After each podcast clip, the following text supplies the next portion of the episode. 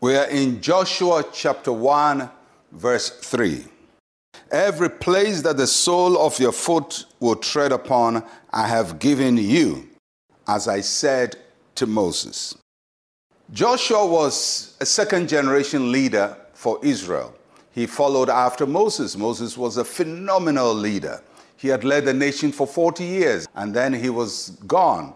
And Joshua had to take over. And it's always difficult when you're stepping into uh, a very uh, successful space and, and you have to perform after somebody who's done so well, uh, like Joshua is. And so God commissions Joshua and he says, Well, Moses brought the children from Egypt up to the Jordan. You're taking them from the Jordan to the promised land. And that's Joshua's assignment. He's supposed to see the end of the process. He has to bring Israel to the promised land, the land that Abraham saw, the land that Moses spoke to them about, and now Joshua has to make it happen. So God says to Joshua, when you get to the promised land, every place that the sole of your feet will tread upon, it's yours. In other words, Joshua, what I give you is what you take. Where you go is what you gain.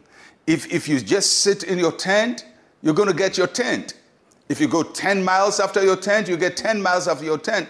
You can go as far as you want to go because everywhere you go is your possession. So the question is, how far can you go, Joshua?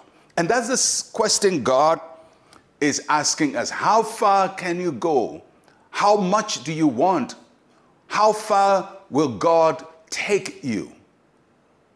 Because many times we limit what God wants to do with us because we don't take the steps towards the place that He has promised us.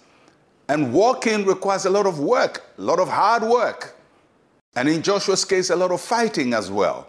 But that is how he gained his victory couple of things that you have to learn about what God wants to do in your life. First is that you don't underestimate what God can do with you. God says, Yes, I was with Moses, but I'm with you too. Don't underestimate what I can do with you. You know, many times we like to live our lives under people's shadows. And you see somebody who is so successful, and you think, oh, I can never be like that. I can never achieve like that. I can never get to that extent. God says to Joshua, you can go beyond where Moses took the people. And so I just want to encourage somebody. Maybe it's your parents, or maybe a friend, or, or your pastor, or somebody else who is your role model.